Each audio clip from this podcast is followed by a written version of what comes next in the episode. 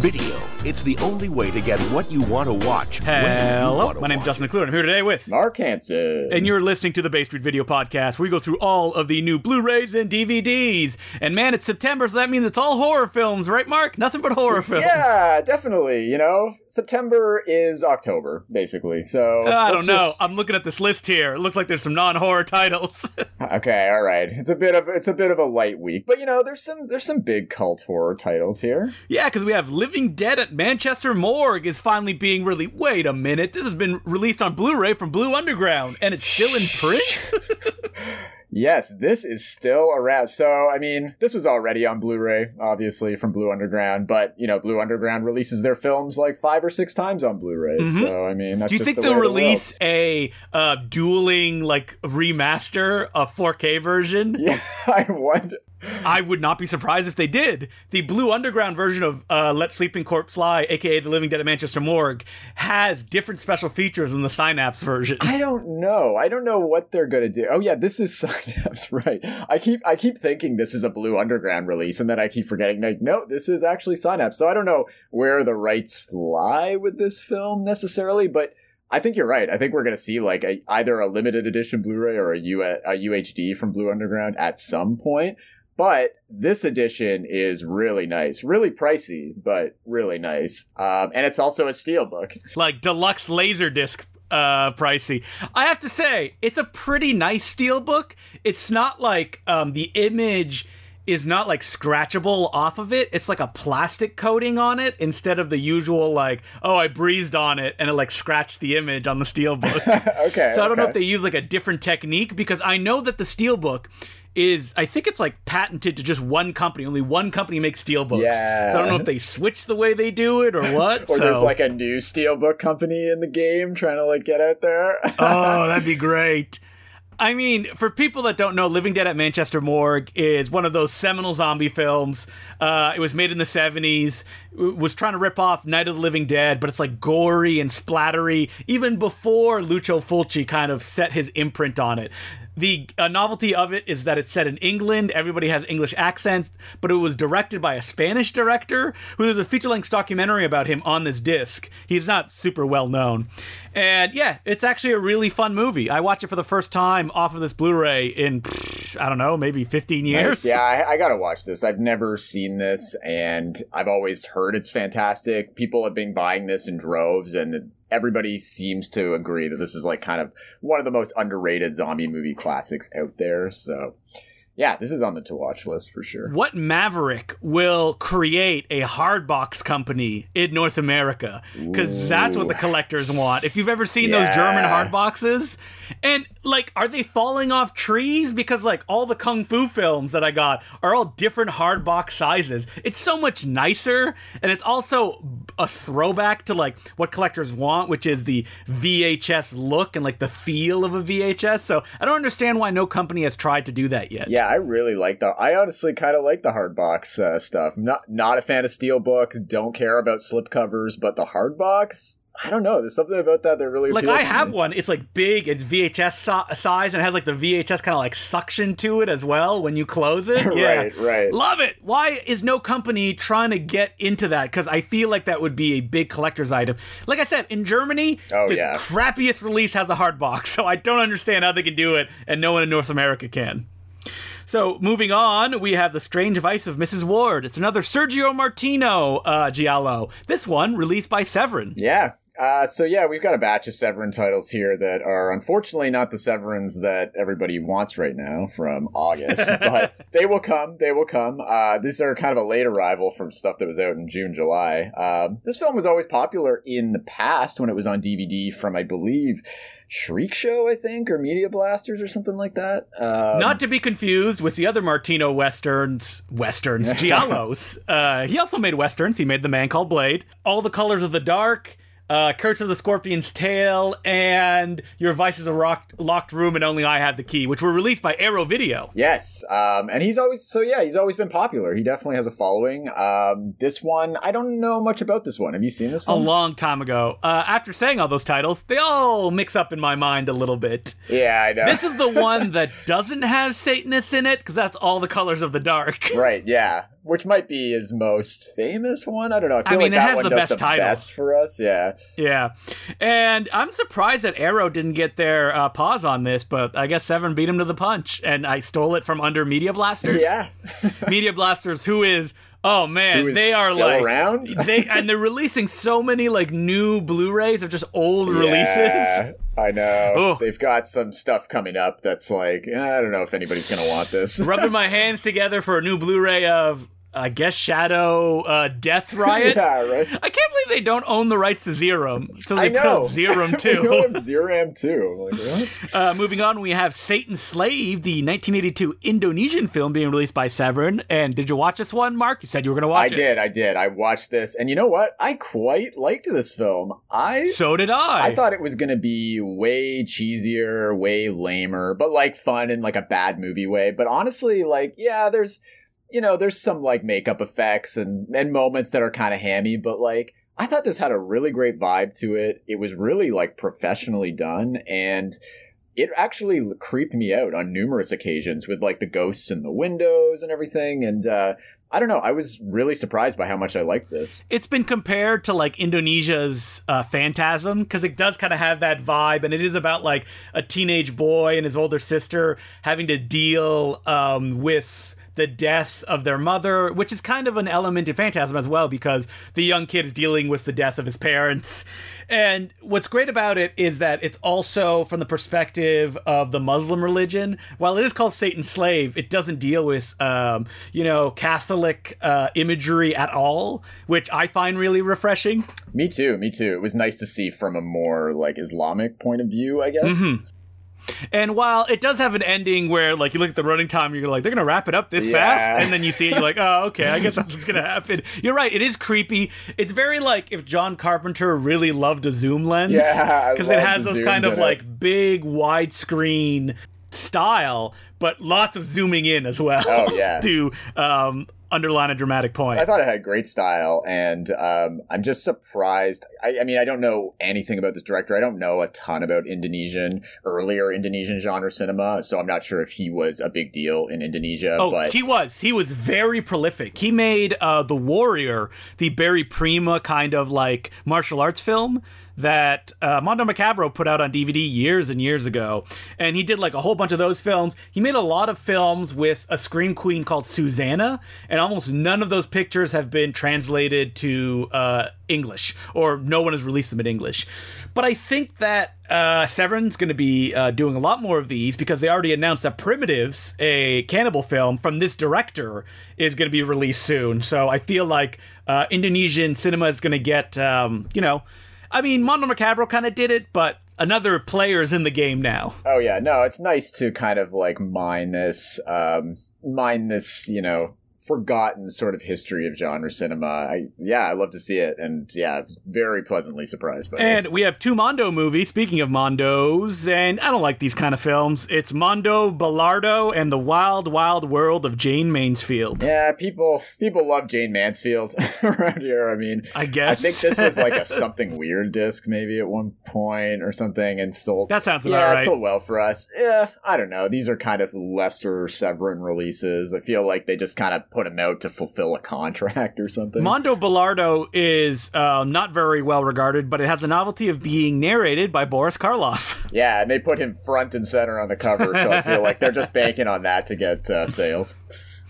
We also have Unearthed. Oh man, speaking of forgotten um, DVD Yeah. and Blu-ray labels, uh, are putting out live feed. Uh, we talked a lot about Ryan Nicholson on a previous episode when Gutterballs came out. Unearthed is really just mining the Ryan Nicholson uh, thing right now because they did that and now live feed. I think they've done one more though too, or they're doing one more. oh, did they do Hanger? Is one of his as well. yeah, or maybe I'm blanking, but yeah, they're definitely into Ryan Nicholson. I mean, live feed, you know, was just kind of out from like Warner Brothers, I think, or whatever back in the day, but Yeah. never really had. I didn't rip off Hostel. Hostel was in production while we were making Right. it, and I just hear that and go, I don't want to see either movie. yeah, I hated Hostel, but uh, This is one I actually owned on DVD because I picked it up from Rogers Video. I didn't like it very much. Like I said in the last time, Ryan Nicholson is a guy that like I appreciate his passion. He's a special effects guy. He loves practical effects. Uh, the movie's not for me. Yeah. Too mean. Yeah, it never really appealed to me. Yeah, yeah, I always remember seeing this on the shelf when I worked at Rogers too, and I, I would usually take home like every horror movie, but this one just never really, you know, it was the whole torture porn thing, just never did it for me. We also have uh, a bunch of Vinegar Syndrome releases, including Larry Cohen's Perfect Strangers. yeah, long out of print, and now it's here on Blu-ray. Because uh, for people that don't know, Vinegar Syndrome got access to some of the MGM titles. So Perfect Strangers is an MGM uh, catalog title, and it looks great. It's a super fun movie. It's a Larry Cohen one I had never seen before. Uh, he actually shot two thrillers back to back this one and special effects. Uh, and on this one, he used a lot of like New York underground actors. So it stars the um, actor who led Liquid Sky, Uh, that like crazy Liquid drug Sky. movie. Yeah, big. And it has the guy um, who starred in Scanners. I don't remember what his name is. Yeah, nobody remembers what his name is. I can always I picture his face. I just don't. Canada's remember. own old Canada's wooden own wooden head. dude. Yeah. Sorry, guy. Yeah. guy incognito.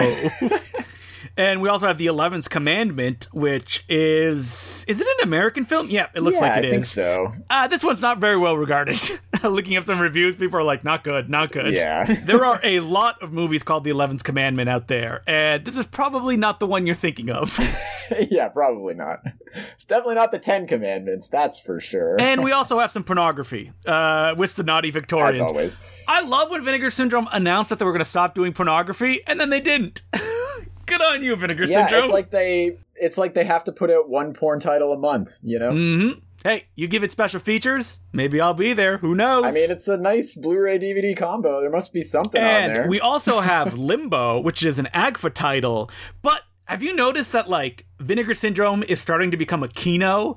That like they are now the parent company of a whole bunch of labels, and I think AGFA is now theirs. Yeah, it's interesting. Yeah, you say that because AGFA used to be more independent, I believe, because we used to get them from a different supplier. They were And Draft now for the last yeah, and now for the last couple months with uh, their last few releases, we actually get them now from our Vinegar Syndrome supplier, which we never used to. So you're right. Yeah, I guess Vinegar Syndrome has just taken over AGFA. Because the title that's going to come to Bay Street Video later, uh, Alphabet City, is released under the Fun City Yeah. label, and I don't think Vinegar Syndrome is anywhere on the packaging, even though it's their design Nope. and it's obviously done in house. Yeah. But it's like a Kino kind of thing. It's like someone who worked for Kino started this label, so good for Vinegar Syndrome. They will be the Disney of the genre um, cinema know, right? scene. So uh, Limbo is great because it's something that AGFA hasn't really touched that much of. I feel, which is kind of like Bleeding Skull territory because this is actually a Bleeding Skull release, which is late '90s shot on video stuff. Mhm. And what's that? Is it this week's Blind Buy? Blind Buy. yes, it is, Mark. I, I knew these. yeah, I, I hit a switch and suddenly Mark is like, I remember I watching Limbo. I, I watched this film. Yeah, no, this film was a lot of fun. Um, So this movie is directed by Tina Krause, who is most famous as I want to call her like a Z-list actor, only because that she appears in like the lowest of the low budget stuff. She appeared in a lot of like softcore Misty Mundae films. That's a name. Yeah. That's a name I haven't heard for a long time. oh yeah, like a Spider Babe. And if you look at her credits, she has like 150 credits as well. And she also did a lot of wave films. What what's wave, Mark? Because I know you went down that rabbit hole recently. So wait, yeah, this was a rabbit hole I went down after watching this. So I, I didn't really know about this, but um, I kind of found out about this because there's a great uh, Q and A on uh, the Limbo disc from I guess when they premiered it at, again restored at South by Southwest or no at Fantastic Fest last year. And the programmer uh, talked about Wave and everything and went into that. So, Wave basically is a production company that's been around since the 80s. And I guess their novelty thing was that anybody could write in and write a script basically for something that you wanted to see, namely like a genre kind of thing. No, Like, you say genre, but what you really mean is fetish videos. well, that's the thing. I think it's like you go on their website and they make it seem like it's all about creating movies that are like monster movies from the past and all that. But really, when you look at like the titles and everything, it's just like looks like porn. It's all like fetish videos basically. So dudes just dudes basically write in and they're like, "I want this," and he. It seems like the guy who does them, uh, Gary. Witten or something. I'm blanking on his last name. Yeah, something like that. Whitstone or something. He has uh, like a roster of actresses, Tina Krause being one of them, who largely get naked in these films. They're not hardcore pornography or anything, but it is a lot of like fetish type stuff. And there is this disclaimer being like, you can request nudity in your scripts, but it's totally up to the performers if they want to do that or whatever. I'm not That's fine. That's fine. Anybody. I just want somebody in a diaper. That's all I need. Diaper falling in quicksand. And this production company has made tons and tons of films, both short and feature length films that are all available for the most part to either stream or they even have some DVDs I think you can buy directly from. Um, and they're still open for business today. Like he's still making movies. That's wild. yeah, you can still send in script ideas. You can still audition. You can be become a part of the troupe if you want. It's hilarious. If you go on the website, there's like a join the crew or whatever and there's this whole way you can like audition and it even so you're supposed to contact this number or and then record yourself. He's got like a sample script thing that you're supposed to record yourself doing and then send it in. Uh, anyways uh, it's great. They on this limbo disc they've actually included a wave film that tina krause starred in a, a half hour uh, a half hour film called Eaten Alive, which is basically just um, about a bunch of women in an office building who start like there's this device that this guy's created to shrink them all down to size and then eat them. I'll, I'll, of course, they're all like naked throughout this too. But the eating, it's not like gross eating. It's not like some gross out thing. They've got these amazing video effects. This was done around the same time as Limbo, so the late '90s, where like you'll basically have the the naked actress superimposed onto somebody's mouth as they like go down into their mouth and they're like cut off on the screen. It's a really bizarre, like very 90s video effect, but honestly, it was kind of hypnotic to watch. Um, so it was a lot of fun. I feel like they've cherry picked one of the better wave productions to put on there because I can't imagine they'd all be as entertaining as this this one was. I was gonna say hypnotic, Mark, or erotic. and erotic. Actually, it's funny because it was strangely for the amount of nudities that's in it, which I would say out of the half hour running time is like you know 20 minutes it's strangely not erotic at all because it's so like matter of i mean once somebody is like naked for that long it's like oh, okay it just becomes casual right? right? and it's so like tongue-in-cheek and done in such like a stagey kind of way that it's just like it's just fun to watch but getting back to limbo this is a much more which is not like that not at all Not like that at all this was tina krause's first and only really uh, film that she wrote and directed after starring in all these Wave movies. And this is a really fascinating departure from what she was doing in so, Wave. I listened to the commentary track on this Blu-ray, which is amazing. Tina Krause made this film while she was like living out of a like abandoned warehouse, just kind of like uh, crashing there. And so most of the movie takes place there in like this weird warehouse setting. And she said she had accidentally taken drugs at some point and had these crazy dreams that she always had these vivid dreams. And it was just her recreation of those dreams, which essentially is just like a bunch of people trapped in limbo between like heaven and hell, where anything can happen and there's not even close to a narrative thread inside of the movie. Anytime you think you have one, it just slips away from your fingers. It's an experimental film. It is. Yeah, it's very much a video art experiment that you would honestly like wouldn't be surprised to see it like an art gallery or something as like a video video art display.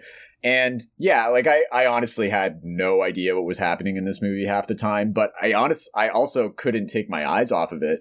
Uh, I mean, it's really short; it's only like fifty-five minutes or so, but it, yeah, in terms of actually something that is hypnotic, this movie is hypnotically weird, and it really gets you on its way. If you're willing to go with it on its wavelength, I think you'll get a lot out of it, despite how like low the production values are. I mean, Tina Krause freely admits that like she is just channeling her own perspective through the kind of style of David Lynch and Nine Inch Nails music videos. so. Oh, totally. Yeah, they reference that on the back cover. It's like if David Lynch and Nine Inch Nails like hooked up, and like it's exactly what you would imagine that would be but it's also a little more interesting than you would you would think that might be too. Um, and I feel like there's a lot going on that rewards uh, further viewings of it. Like listening to it, this took her like two years to shoot and edit. She lost two of her main actors while it was happening.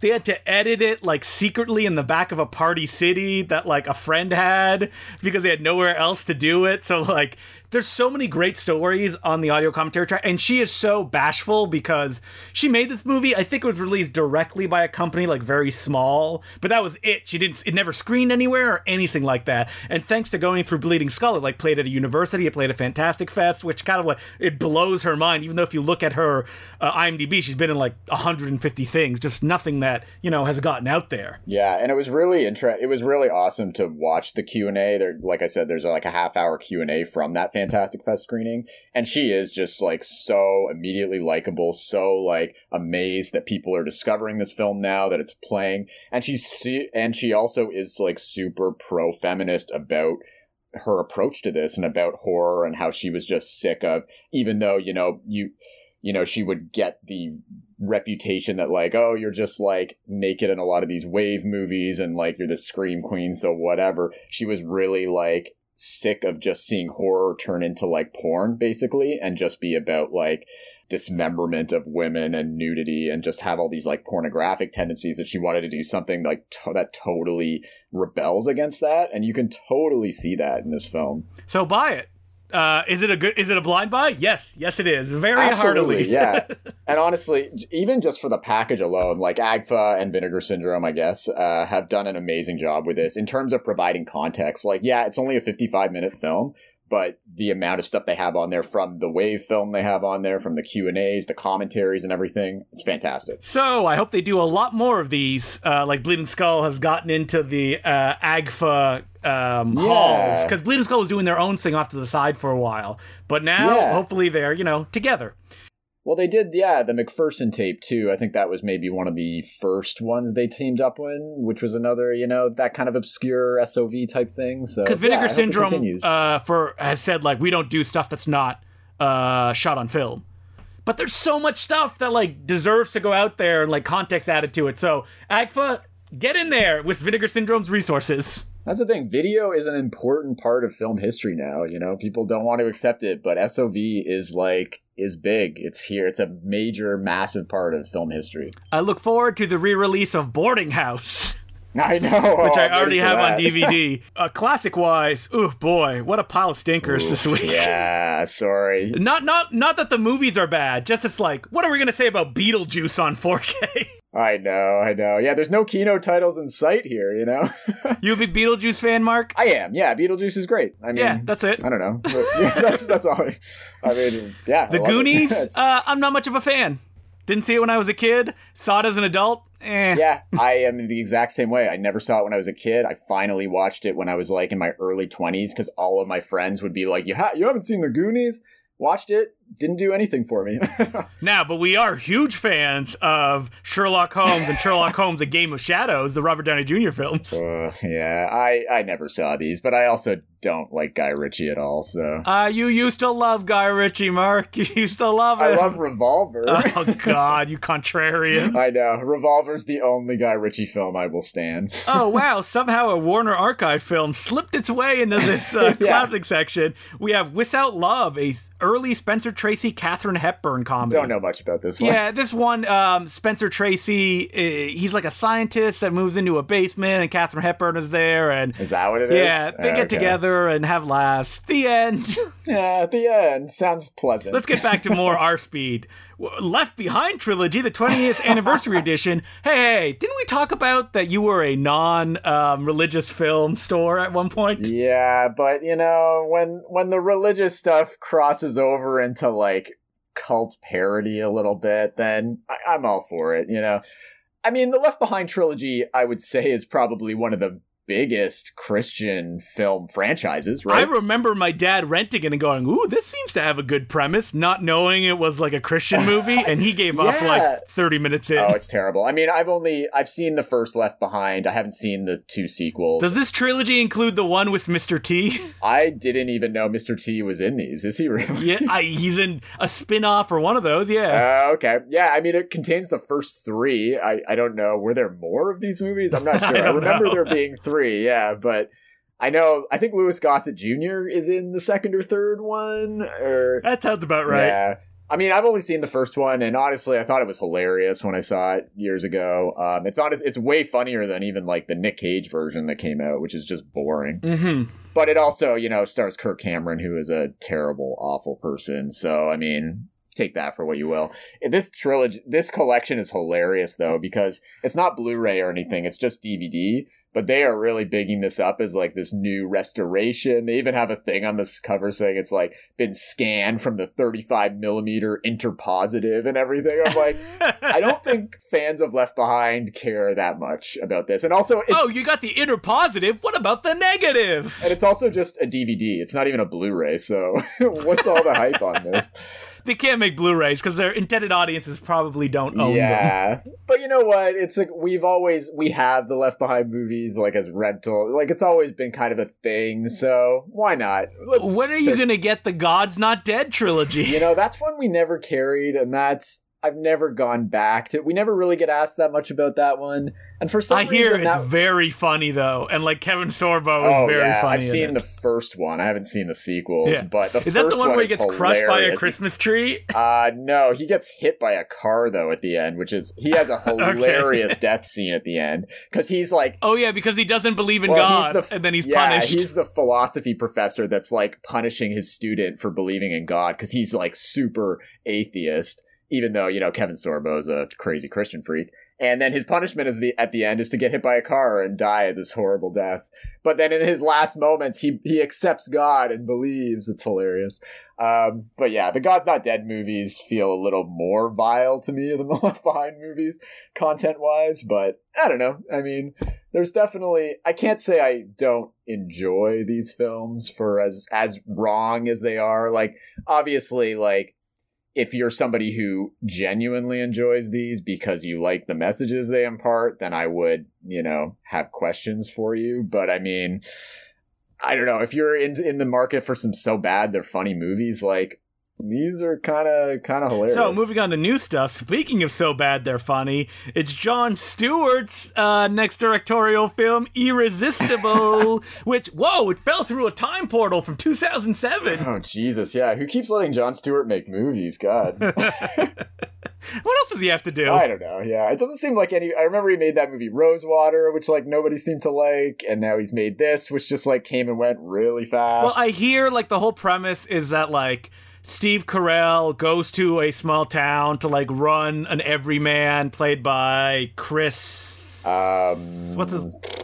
You know, old Chris guy. old Chris guy. Yeah, I only know Yeah. Steve Carell and Rose Byrne in this. Who else? He was in Uh, Silver City, the John Sayles Oh, movie. uh, Chris Cooper. It's Chris Cooper. Chris That's Cooper, there you right, go. Yes. Uh, as like the new mayor, congressman, I don't know, and he, Yeah, he and Rose like Byrne that. get into like um you know uh, petty rivalries because she's conservative and he's a Democrat. Yeah, Yeah. all right, no Sure. thanks. yeah, I think I'm okay. Jon Stewart looking down from his ivory tower, going, "Aren't both sides equally bad?" you know, yeah. I used to really like Jon Stewart back in the day, but I don't know. I just can't work myself up Look to at care this about him clip, anymore. isn't it crazy? Right? Like I just feel like he's kind of irrelevant nowadays, you know. So we also have Yes God Yes, uh, a, a film released by Lionsgate. Uh, Alice, a young innocent Catholic girl, is tempted into masturbating after an AOL chat suddenly turns sexual. However, she is conflicted as the act could be considered a sin. Yeah, this is actually supposed to be really good. It's from the um, screenwriter of Obvious Child, which was a film I really liked. Oh, loved yeah, Obvious Child. So it's her directorial debut, Karen Maine, and uh, stars Natalie Natalia Dyer, who I guess is on Stranger Things. I don't know. I don't watch Stranger Things. oh yeah, but- she is. Yeah, she's one of the main characters. And yeah, it's uh, supposed to be really funny, and really refreshing, just like another like a coming of age movie, like a raunchy Oh, kind no, of Mark like teen those. sex comedy. yeah, I know, I know, right?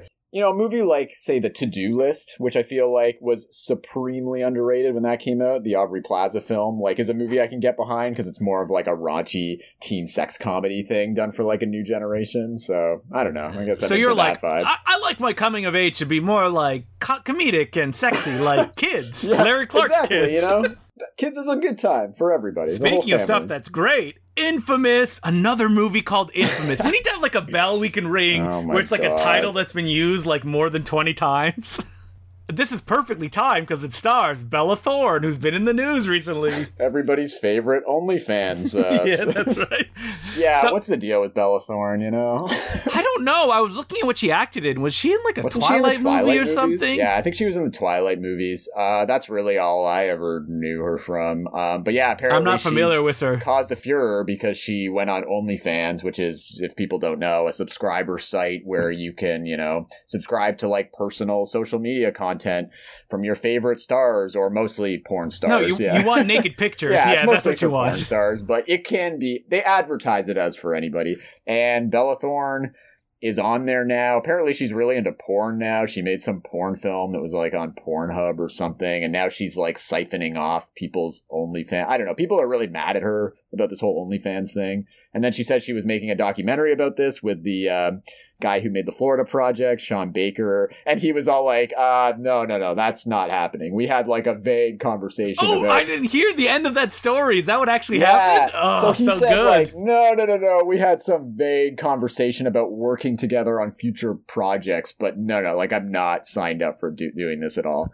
So he just like refuted that totally. I don't know. So this move, well, and then that brings us to Infamous, which is sort of some like Bonnie and Clyde from the for the social media generation, I guess, is what they're kind of billing it I saw one review describe it as like Spring Breakers if there was no satire and it was just about how cool it looked.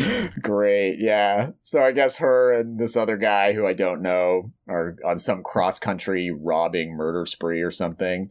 I don't know. We all saw Natural Born Killers, right? Like Finally, our generation gets our actually the generation after us gets their natural yeah, born killers. Great. We also have another GKids Shout anime title. It's Children of the Sea. So many water-based anime titles lately. There really is, yeah. Uh, people seem to really like this, though. We've been selling a lot of copies of this. Oh, well, I'm there you go. not Quite, not quite sure what it is, though. You know? Yeah, I read the synopsis and I went, hmm, still don't really know what it's about. Fishmen of some kind. Yeah, it's got great reviews. I, we get so many of these in now; they all just kind of blur together. But I know they're all supposed to be really good. I don't know the director though. Usually, the director is somebody who's done some other films, but he seems to have mostly done uh, like TV anime. we stuff, also so- have a thriller from 2018. Uh oh! It's called Cut Off. And it's a thriller set in the world of forensic pathology. Ooh. About a guy who finds a capsule in the head of a heavily mutilated corpse containing a phone number and a single word the name of his daughter. How does he know it's his daughter? Maybe it's somebody else's name.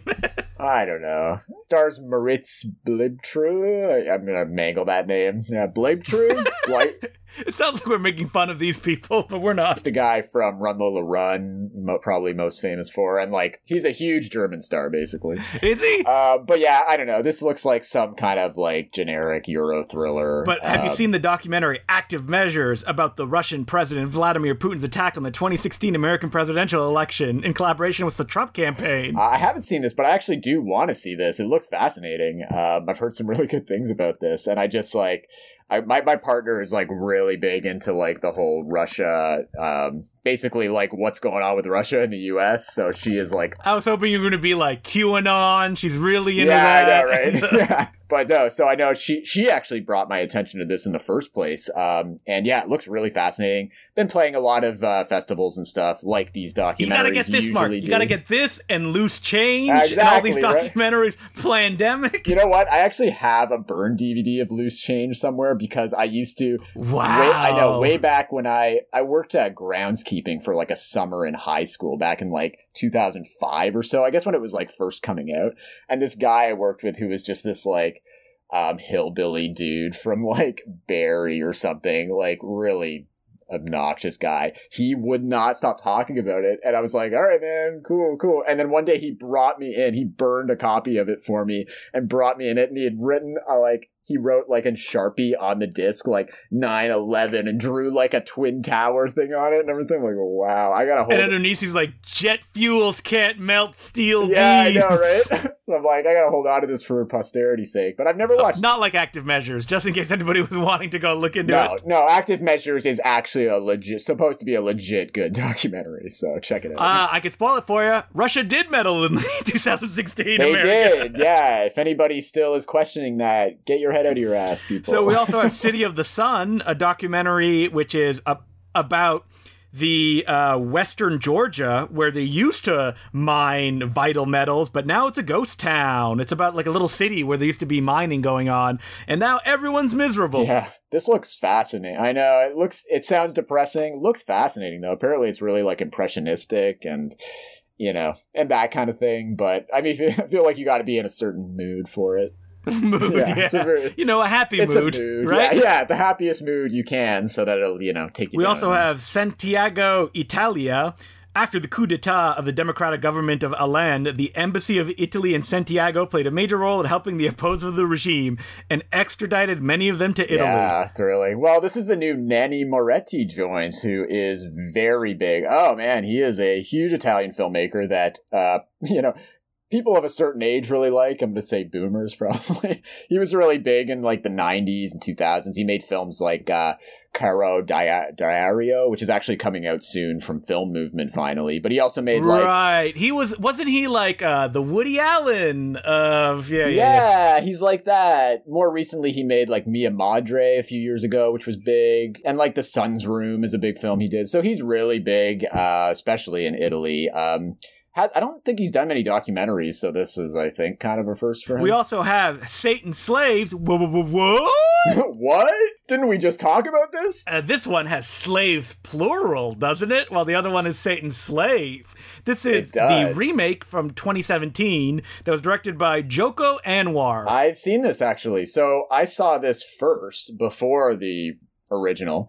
Um, honestly, I didn't really care for it this All right, much. Mark, I, I've I seen it as well. It's not good. It's just a bunch of generic jump scares. I agree. I honestly watching the original one last night, I was like, I prefer this way more. Like I was expecting this to be like a cheesier version, but I prefer this way more to the remake.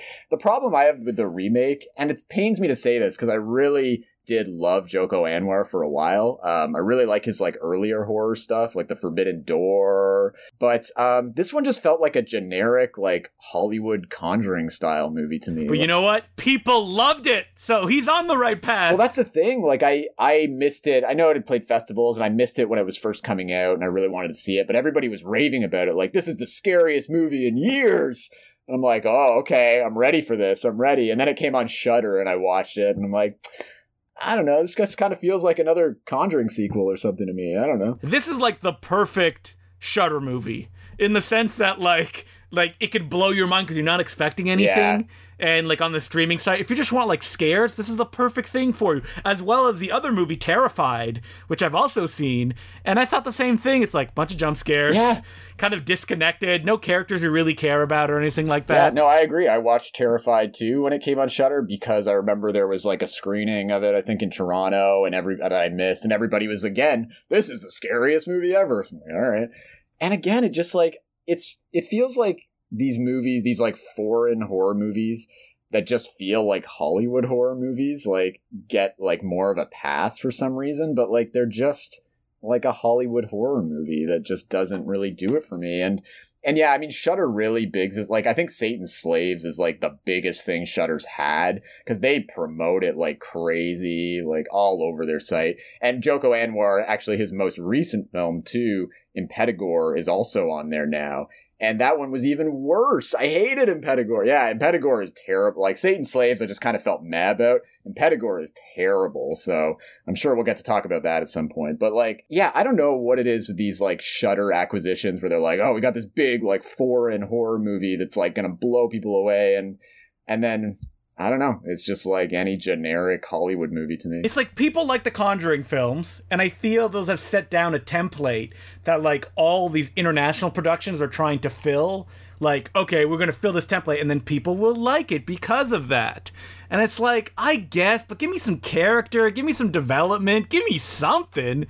Like, look at Poltergeist. If you want to rip off Poltergeist, which is what James Wan loves so much, there's so much character and humor in that movie, and like the the, the people are making decisions. The biggest problem I have with these movies is that like it's just innocent people being trapped in a situation that they can do nothing about. It's like that's so boring. I agree, and it's it's funny because like the original Satan Slave and the new Satan Slave, just going back to that for a second, are virtually like the same story. Like watching it last night, I'm like, oh yeah, and yet the original one has just so much more flavor to it, and yeah, and it's really just about like how they do it. Whereas the new one, I was just bored halfway through it. Oh, well, we still have one Shudder title to go through. It's Zed. Ding, ding, ding, ding, ding, ding, ding, ding, ding. You're not allowed to call your movie something that has.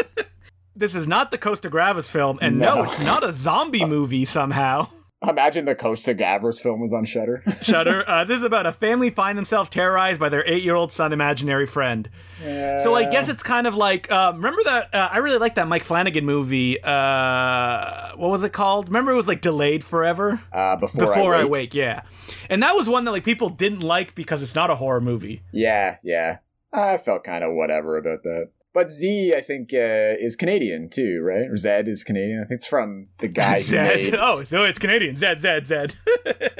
Wait, what is the Canadian way to say it? Is it Zed? I don't know. Is Or is it Zed Z? or Z? What do we say here? I don't know. What do people say that we say here? Zed or Z? I don't know. I don't know. I usually go Zed, I guess, but I don't know. It's from uh, the guy who made Stillborn a couple years ago, which I know people like. I looked at his filmography and I went, oh man, I should make more movies. Look at these people are just Yeah, making movies. Where do they get money to make these movies? you could get a movie on Shudder. Come on, right? Uh, not after this episode. I love a lot of stuff that you do, Shudder. Uh, you know, I understand that you have to fill that kind of hole for uh, certain people.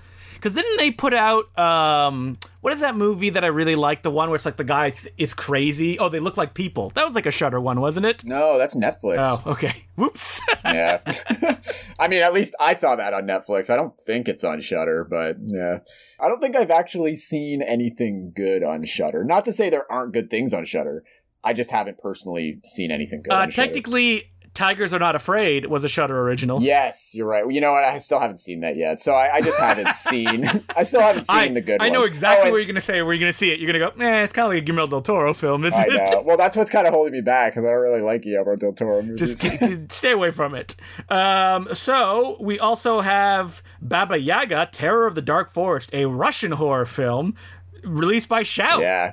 So this is from the guy who I can't remember his name. It's the guy who made Mermaid, Lake of the Dead a little while ago, and he also made Queen of Spades, The Dark Rite, which which I saw a few years back. And it's just again, let's talking about horror movie, foreign horror movies that just feel like Hollywood movies. That's what this guy feels like too. So I don't know, Russian What? movies. Okay, so what do you think would be different? Like, what are you looking for? I mean, I, I can answer this question afterwards, but I'm gonna put you on the hot seat first. I just would like some more, like I said before, like some flavor to these movies. I just feel like they're they're trying, or some at least some cultural differences, which I don't necessarily get.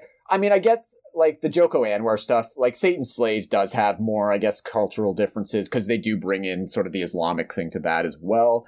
But something like this one, at least for the guy's film I saw, Queen of Spades, again, it was just like a Hollywood horror movie, but set in Russia. There's just like, no, it's like they're trying to like confuse people and try and get American, they're just trying to get American audiences to watch this. And I think a lot of these discs come dubbed too. So they're just like hoping that, and even on Shudder, they have like a dubbed version of Satan's Slave. So I think they're just kind of like hoping American audiences will like warm to these movies that are just like American movies, but like, slight like in a different country. This I is the thing that like I don't understand is that I hear that like distributors still want movies in English. They're like, we want them in English. People won't read subtitles. But isn't like a whole generation that's come up with the internet at this point? They're used to subtitles. They watch their animes. So much stuff on Netflix has subtitles as well.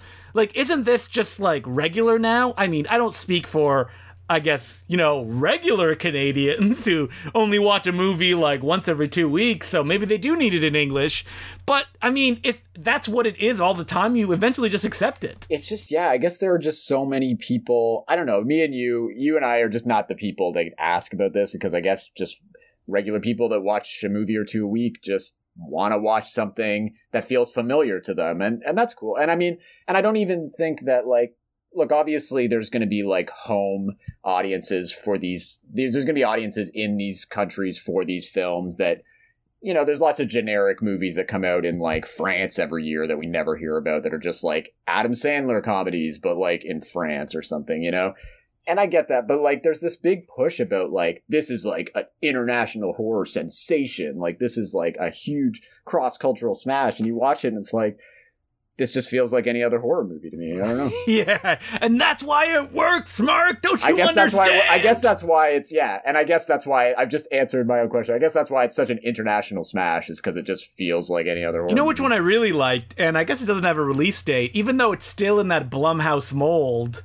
and it plays by those rules was oh why can't I remember the name? It played at Midnight Madness. It's the one about like the uh, guy that kind of left the Jewish faith who has to watch over a body for a night. Right. Uh, what is that called? Uh, I'm blanking on it. Yeah, I didn't see it, but I remember it. Played. And like people yeah. who have seen it, it's really funny because they're like, "Oh, it's such a Blumhouse movie," and it's like, "Well, it wasn't a Blumhouse movie." Obviously, the person who made it was like aiming for that. But what I think he succeeds in that is that it is about character and it is about like getting over like you know dealing with your own personal issues and it's very within its own cultural context because it's like a jewish demon that is preying on these people and stuff like that so you can still do it and it can still kind of like you know have those blumhouse or you know uh, conjuring style set pieces it just got to push it a little bit off to the side That's the thing. I just want more of like. I guess I crave more perspective these days from films than I, you know, ever before. So when I see something that just doesn't seem to have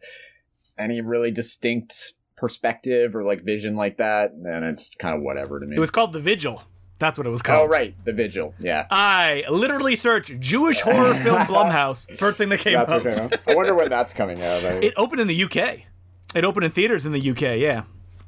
So, moving on, we have Director's Cut, a 2016 film directed by my man Adam Rifkin, starring and written by Penn Jillette. I haven't don't know much about. I honestly didn't know this movie even really existed. I know Adam Rifkin makes tons of movies, so I'm not surprised. So it but- has a fun premise, and what it is is that like it's a guy, like an eccentric guy, is doing director's commentary of his director's cut of a film that he kickstarted.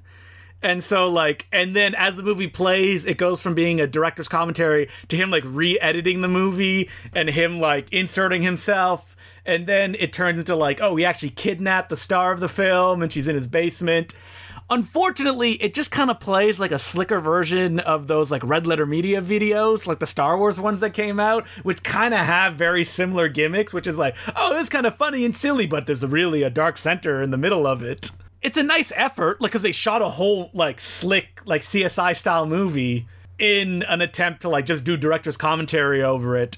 There's a really great episode of the British TV show, I think it's called Number Nine there's like a Christmas special they did, and like the gimmick is you're watching what looks like a BBC like live shot special, and you don't know why there's director's commentary on it, and then you you realize why at the end. So good, and it's so much better than this feature length version, which is like it's tough for me to recommend this one, even though I do own it because I'm a Rifkin head and I will get everything that they put out. When Shout Factory gonna jump on that um, the Chase Shout Selects edition? um, well, they the chase got put out, did it not? Or no, I'm thinking of something else. Uh, I thought Kino put it out, but that was that other Charlie Sheen movie. No, that other car movie from like the '80s with Charlie Sheen that I'm blanking on now. Don't- Never on a Tuesday, another Adam Rifkin joint. Yeah, right. No, I I feel like somebody's got to mine the Adam Rifkin catalog eventually.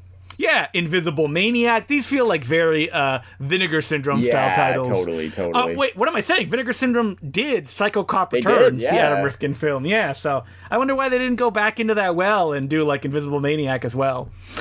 So we also have a ship of human skin, uh, a gothic tale of mysticism and violent crime. Two women go out in, on the fringe of rural culture to seek a revelation. Did you watch this one, Mark? I did. I did watch this one. Did this one come out like weeks ago? Because I remember you recommending this for a blind buy. Yeah, no, we got the thing is we got one format in, and then we were waiting on the other one. So I'm just like, ah, I'm gonna watch this at some point. So I'll just wait until like the Blu-ray comes in because we had like had What was the selling point on this one? What is the one that made you go, gotta watch this? So you know what? I just took a chance on this because like you look this up and it's like nobody's seen this. Like there's like barely any reviews. It hasn't really played anywhere. But I just like I was taken by the cover, the, the you know just like the DIY nature of it, and just like the plot of it sounded interesting.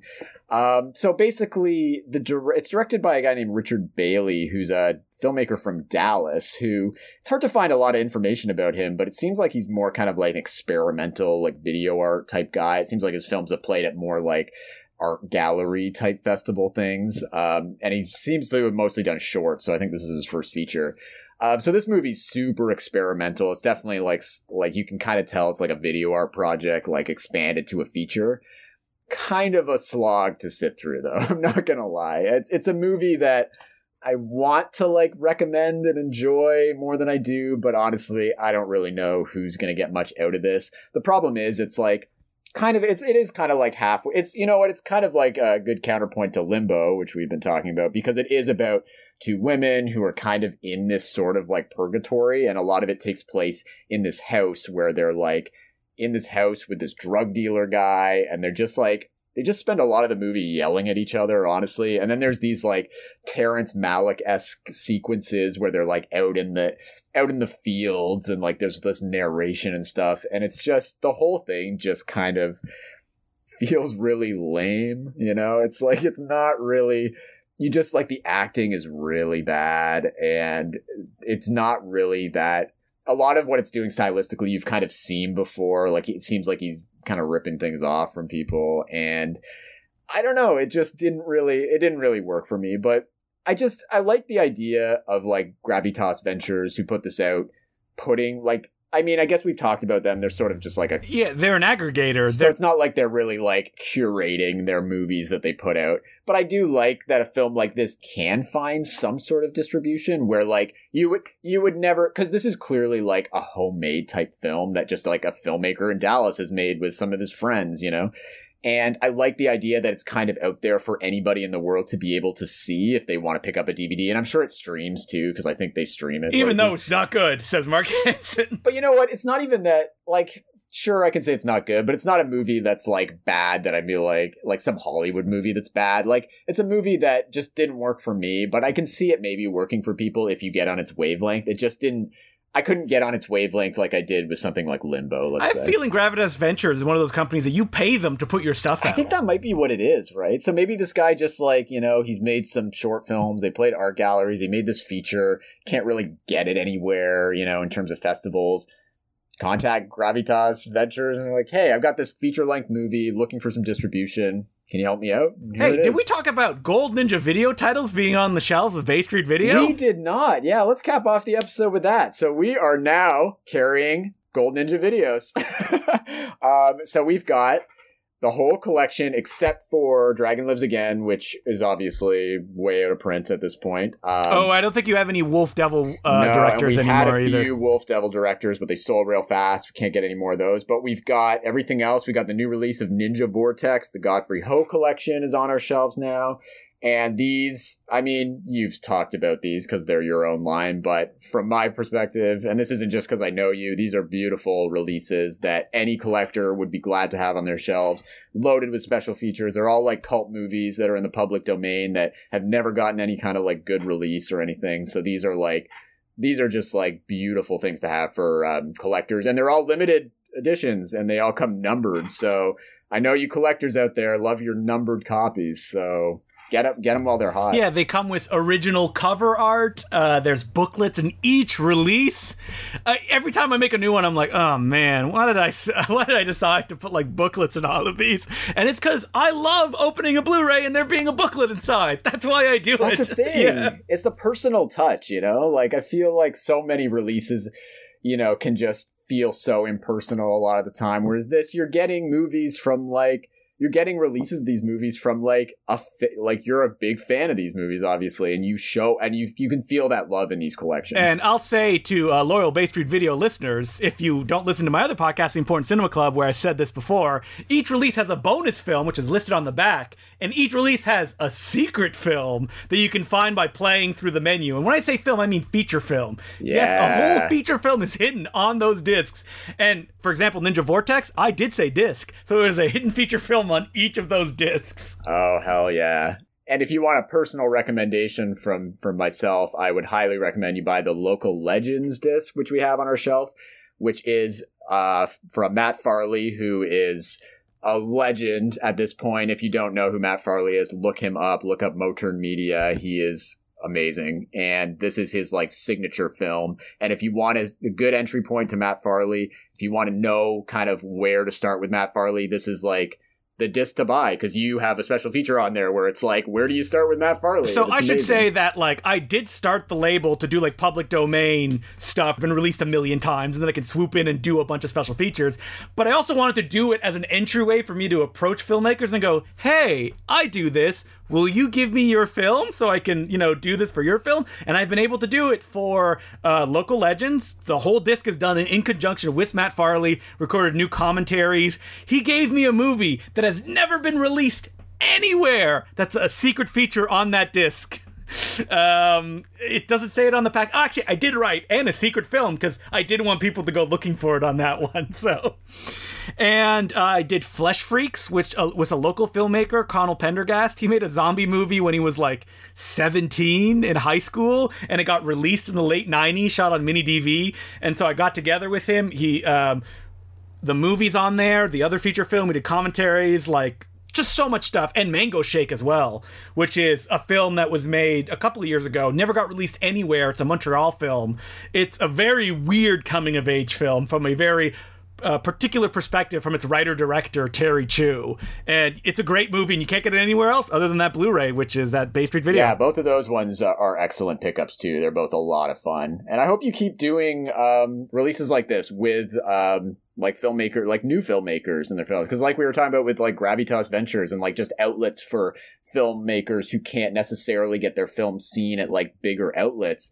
like you're putting together like criterion esque packages for these filmmakers on sometimes they're like first movies. And I should say that uh, while these are public domain titles, they are not remastered in any way. Uh, I try to hunt for the best public domain copy. We did a Roger Corman one, and I found a public domain copy that had the best picture. Didn't have very good sound, so I had to like hunt another version that had better sound. And I actually like uh, put them together to get the best public domain version of Little Shop of Horrors. But they're very cheap. And that's why they're cheap. so No, I get it. And I you know, it's nice that you do that, but it's also nice like I, I love that you go out of your way to obviously find like the best quality version you can of these films because you know, back in the day when you would just buy these film, public domain DVDs out of bargain bins, like you had no idea what the quality of these movies were going to be. Sometimes they were like unwatchable. And it's nice to like actually have somebody like yourself do the legwork and try and find the best quality version you can so that at least people can be assured like all right maybe this isn't coming from like the camera negative or something but at least this person's gone like the extra mile and tried to find like at least the most decent copy you can of this. Uh, my recommendation is the Three Stooges set I did because it's our lowest selling title. yeah public domania yeah, uh, Three Stooges in Public Domania. I I think what's great about it is we included all the miscellaneous Three Stooges stuff. Like I think there's 80 minutes of it. It's just like it's brutal if you want to try to survive throughout all of it. Uh, but yeah, it's a lot of fun. we sell so many Three Stooges discs here, like you know, like the legitimate, I guess, if you want to call them Three Stooges discs. Like, where are these Three Stooges fans picking up this release? Come on, people! Oh, and that one includes the Phil Karlson, who's like famous as a noir director. He made a Three Stooges feature film, uh, like after Curly had his stroke, so he is very sluggish. Um, I don't remember exactly its title, and I included as the secret films on that one Three Stooges ripoff movies with like Oh, Shemp and like two it. other guys. So. You have to go exploring on that disc for that. Twelve ninety five. It's nothing. You you should pick it up. yeah, it's a gold mine. I know the Three Stooges fans come to Bay Street Video. Do not sleep on this Yeah. release. Just know that when you look at it and you go, ah, maybe I'll pick it up later. You can't. It'll probably be gone by then. Well, that's Yeah. the thing. You never know. You know, we sold out a Wolf Devil director right away, and then people were like, "Oh, are you going to get more?" I'm like, "Sorry, that's it. You should have picked it up." All right. so you never know when they're going to be gone. So uh, that's it for Bay Street Video. So until next week, my name is Justin Decloux. And I'm Mark Keep on buying. Keep on renting. Gold Ninja Video. Video, what you wanna watch. These movies and many more are available at your local video store.